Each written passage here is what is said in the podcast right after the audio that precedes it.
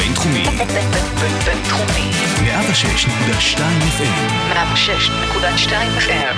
החמוצים, פעם שלישית. המערכת הפוליטית על ספת הפסיכולוג. עם הפרופסור בועז בן דוד והפרופסור גלעד הירשברגר. אז שלום לכולם, אנחנו החמוצים. אה, יש אנשים שאוהבים חמוצים במלח, יש אנשים שאוהבים חמוצים בחומץ, אבל בשבילנו רק חמוצים בימי קורונה.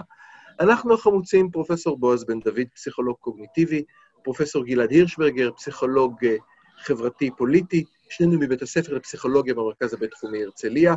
כמו שאתם ודאי שומעים מאיכות האודיו, אנחנו לא נמצאים באולפן הסגור ומסוגר על מנעול, אנחנו כל אחד בביתו עם רקע אחר מאחוריו, יושבים לנו דרך זום אה, ומשקליטים את התוכנית להיום. לציין שהתוכנית מוקלטת ב-24 למרץ ב-8 בבוקר. אתם השומעים אותנו הם אנשי העתיד, בין אם אתם מאזינים לנו בלייב, בין אם אתם מאזינים לנו באפליקציה. אנחנו מניחים שעד שזה ישודר, דברים חדשים יקרו, יכול להיות שאיזה וירוס חדש יטריף את כל העולם ואנשים יסתגרו בבית והכנסת תהיה סגורה, לך תדע מה יקרה. אז uh, לאור זאת, אנחנו מנסים לנתח בעיקר את האירועים של השבוע האחרון, ונשארים נאמנים לכם, המאזינים שלנו, ומה אנחנו מבקשים בתמורה. כל שאנחנו מבקשים, אם אתם מאזינים לנו בפודקאסט, וכדאי לכם, כי יש לנו הרבה פודקאסטים מהעבר, לחצו על הכפתור subscribe, הרשם, שנמצא בכל אפליקציית פודקאסט, בכל אפליקציית פודקאסט, סליחה, ואתם משתמשים, וכך תוכלו אה, גם לעקוב אחרי התוכניות החדשות שלנו, וגם לעזור לנו להפיץ את הבשורה.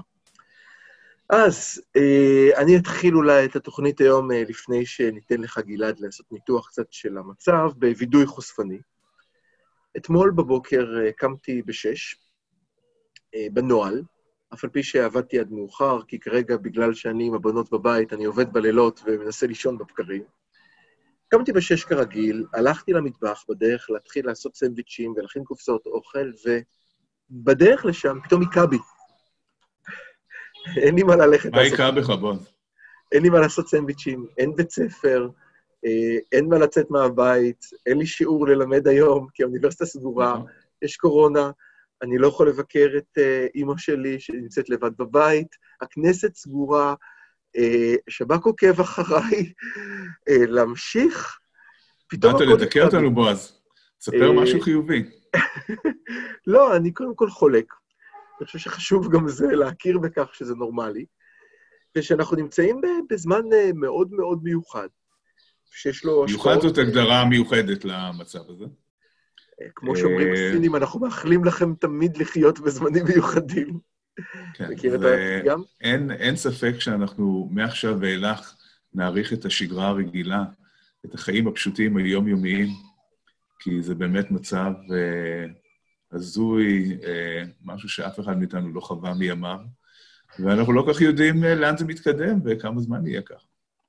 אה, לחלוטין, אני, אם כבר התחלנו בזה, אז אה, כשאני משוחח עם אמי שהיא אה, בת 80 וחצי, בדרך ל-81, אה, היא אומרת לי, תקשיב, אני עברתי את כל המלחמות ישראל, בחלקם כחיילת, בחלקן כילדה, עברתי דברים שונים ומשונים בישראל, צנע וכל דבר, ואת הבריטים, והבריטים באמת, לא כמו ביבי, היא באמת עברה את הבריטים. ואומרת, דבר כזה אני לא זוכרת. דבר כזה עוד לא? חוויתי. זה גם דבר גלובלי. כל העולם נמצא באותו המצב של הסתגרות בבתים. משהו מטורף, אין ספק. אז אחרי שדיכאנו את המאזינים שלנו, שגם ככה הם על הרצפה, הורדנו אותם עוד קומה אחת למטה אל השכנים, שלום לשכנים. אה, קדימה, גלעד, בואו נדבר קצת על אה, איך זה משפיע על המערכת הפוליטית שלנו. שוב, אנחנו לא ידעונים, לא נדבר על העתיד, אלא איך זה נכון, נכון להיום, שמונה בבוקר, ב, אנחנו ב-24 למרץ כבר, וואי. כן, גלעד, הבמה טוב, אני הייתי, ברשותך, הייתי רוצה להגיד כמה מילים על המצב אה, שכולנו נמצאים בו ועל ההשלכות הפסיכולוגיות, כי יש כאן משהו שהוא אה, מעניין ואולי ייחודי. אה, בדרך כלל, כשאנשים נמצאים בלחץ גבוה, כשהם נמצאים בחרדה, מה הם Mhm. רוצים לעשות? מה הם רוצים לעשות?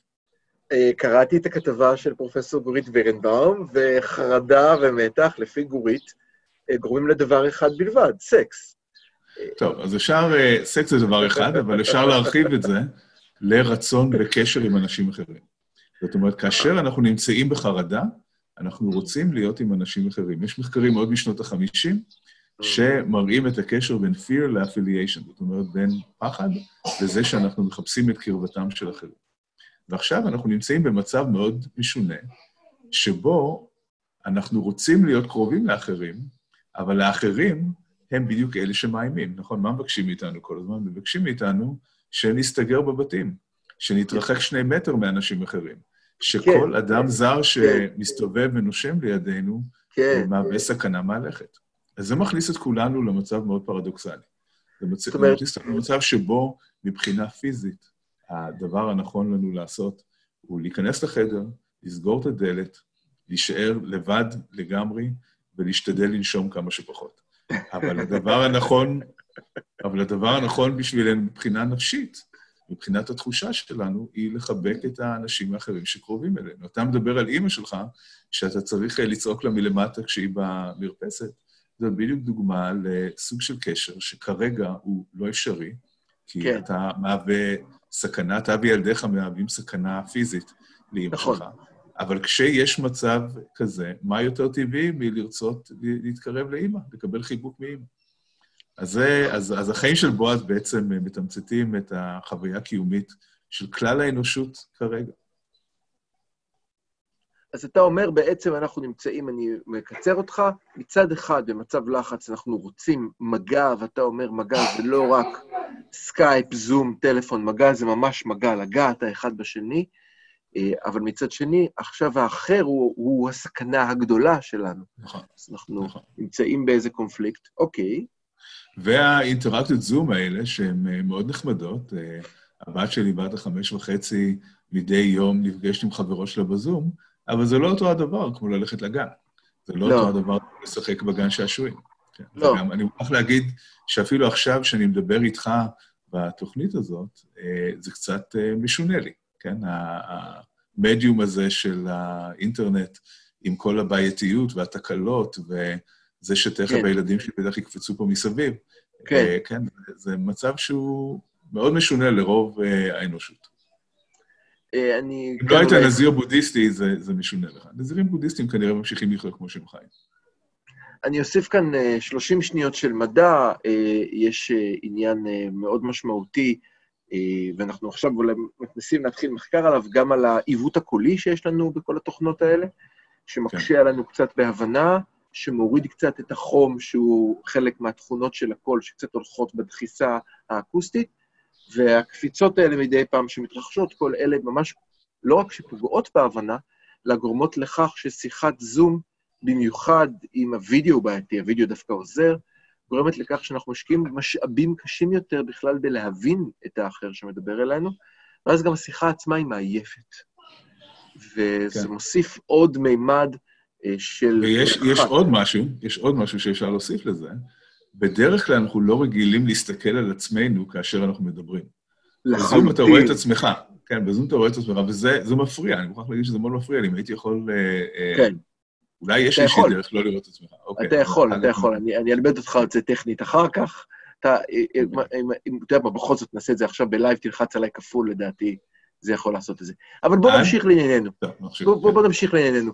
אה, פרופסור הירשברגר, כן. אה, אתה יכול להסביר לי מה קורה עכשיו, איך הקרבה, הריחוק, חיבוק הזה, מתחברים בכל זאת, אני מושך אותך לשם, אל אה, כנסת ישראל, שבה לא נהוג לחבק, ביום רגיל גם.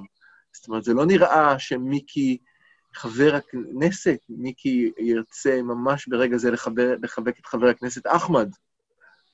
אז מה קורה פה? אז אה, וירוס זו תופעת אה, טבע, כן? זה משהו שקורה, שהוא לא בשליטה שלנו, אבל הוא נפגש עם אה, בני אדם שנמצאים בכל מיני סיטואציות שונות, והדרך שבה הוא משפיע על החברה שהוא אה, תוקף אותה, אה. קשורה מאוד למה שקורה באותה החברה. כן? ורצתה הגורל שמדינת ישראל נמצאת בצומת דרכים מאוד קריטי אה, ברגע שהווירוס הזה מופיע. זה פשוט לא יאומן. זה פשוט לא יאומן, איך זה קרה בדיוק, זה לא- זה זה פסיכי. נכון. ו- ובנוסף לווירוס וההתמודדות עם כל ההשלכות שלו, אנחנו בעצם אה, נמצאים במצב שהוא חסר תקדים, חסר תקדים גם מבחינת הפוליטיקה הישראלית. אם אה, אה, פשוט נתמקד במה שקורה בכאן ועכשיו. כן, בכל הסיפור הזה של יולי אדלשטיין, שלא מוכן לכנס את המליאה ולקיים הצבעה על יושב ראש הכנסת החדש, mm-hmm. כאשר השאלה הזאת מגיעה לבית המשפט הגבוה לצדק, מגיעה לבג"ץ, בערכאה של חמישה שופטים. אחד. כולל שופטים שמרנים, כולל שצריך לומר כן, את זה, כן. זאת אומרת. נכון. זאת אומרת, זה לא, לא, צריך לומר כי, סליחה, מאחר וראש ממשלת המעבר, מעבר, מעבר, עלה אה, אה, לאחרונה ודיבר בטלוויזיה ואמר שהוא חושב שהשופטים שמונו למשפט שלו הם כולם שמאלנים, צריך לומר שאנחנו יודעים שבין חמשת השופטים היו גם שופטים שמונו בפירוש בגלל היותם שופרים שמרנים. נכון.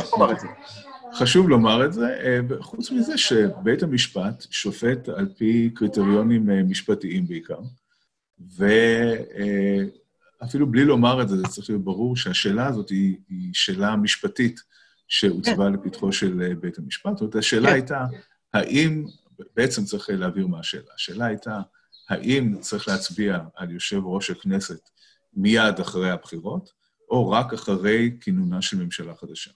הטענה של הימין הייתה שרק אחרי שקמה ממשלה, אה, תתקיים הצבעה על אה, יושב ראש הכנסת. Mm-hmm. זה, השמאל אה, חשב אחרת, שמאל מרכז, זה חשוב, זה הלך לבג"ץ, ובג"ץ קיבל הכרעה שלא משתמעת לשתי פנים. אבל כאן... מאוד חריפה, אנחנו... סליחה, מאוד, מאוד חריפה. חריפה. אני אומר שם נכון. שיושב ראש הכנסת הנוכחי, שנבחר אי אז, חותר תחת יסודות הדמוקרטיה. נכון. זה לא אמירה, לא נאמרו שם מילים עדינות. אז כאן בדיוק, כאן בדיוק אנחנו חוזרים לדברים שדיברנו עליהם אה, בשבוע שעבר. בעצם העלינו את השאלה, האם הדמוקרטיה הישראלית נמצאת בסכנה? והיה איזשהו סימן שאלה אה, אה, סביב השאלה הזאת, בגלל שהיו סימנים, אבל אני חושב שגם אני וגם אתה אמרנו לעצמנו, רגע, אבל אולי אנחנו קצת מגזימים, אולי זה לא באמת אה, מה שקורה. אני חושב כן. שהנקודה שאנחנו נמצאים בה כרגע, שבה אה, הימין משתלח בבג"ץ, אה, אדלשטיין אה, לפחות טוען שהוא לא מתכוון לקיים את אה, הכרעת בג"ץ, אנחנו נראה מה... שר המשפטים, סליחה, שר, שר המשפטים. המשפטים אומר, לו אני הייתי יושב ראש הכנסת, הייתי מסרב להכרעת בג"ץ, חשוב לומר, יולי אדלשטיין לא ביזה את בג"ץ, הוא הגיע לבג"ץ, אמר את דברו בבג"ץ, ואחר כך הוא סירב לציית לאח... כך זה נראה כרגע, נקרא לסרב להחלטות בג"ץ. אחרי שהוא הופיע כאן השאלה, זה קצת אה, איך, משחק. איך אנחנו ממשיכים מכאן? זאת אומרת, אם uh, אנחנו ניכנס למצב, ניקלע למצב, שבו uh, בעצם הימין הישראלי מסרב לקבל uh, הכרעות של uh, בג"ץ, יש לזה משמעויות מרחיקות לכת. כן. אה, על המשטר בישראל, על אה, כן, כל אה, מי שהיינו ומי אנחנו היום. אז כן. עדיין סיפור מתגלגל, אנחנו לא יודעים איך הוא יסתיים. יש לקוות שבסופו של דבר ההכרעה של בית המשפט כן תתקבל, אבל אנחנו לא, לא יודעים, אנחנו באמצע... ברש, ברשותך, אני רוצה לעשות את החיבור עם מה שהתחלנו. האם היית אומר שאולי אחת הסיבות לכך שזה מתרחש היום, דווקא עכשיו, ולא היה יכול להתרחש לפני חצי שנה, זה חצי שנה, עברו מאז שבועיים, זה לא יאומן. הבת שלי התעוררה הבוקר ואמרנו לה שלפני שבועיים היינו אצל... מה? לפני שבועיים? מה, זה רק שבוע? היה מותר להיפגש עם בני אדם לפני שבועיים? מה זה הדבר הזה? הייתה בשוק. נכון. אז uh, אני חושב שאילו הבחירות היו מוקדמות בחודש, לא היה עובר חלק כל התהליכים עכשיו, ואני אה, אנסה להניח... אז כאן בדיוק, כן. כאן בדיוק הנקודה של איפה הווירוס, איפה הקורונה פוגש את הפוליטיקה. אה, כל הדברים שמתרחשים עכשיו קורים אה, תחת התירוץ, תחת האצטלה של הגנה על האזרחים, הגנה על חברי הכנסת אה, מפני הווירוס הזה. זאת אומרת, אחד הטיעונים המגוחכים בעיניי זה שכנסת ישראל מורכבת מאנשים אה, מבוגרים יחסית, שהם אוכלוסייה בסיכון, ולכן אי אפשר לכנס את המליאה. אה, על זה אני רוצה להגיד דבר אחד אה, מאוד פשוט. המערכות הבסיסיות במדינת ישראל, שזה כנסת, ממשלה, בתי משפט, בתי משפט. צבא, הן מערכות שחייבות לתפקד בכל מצב שהוא.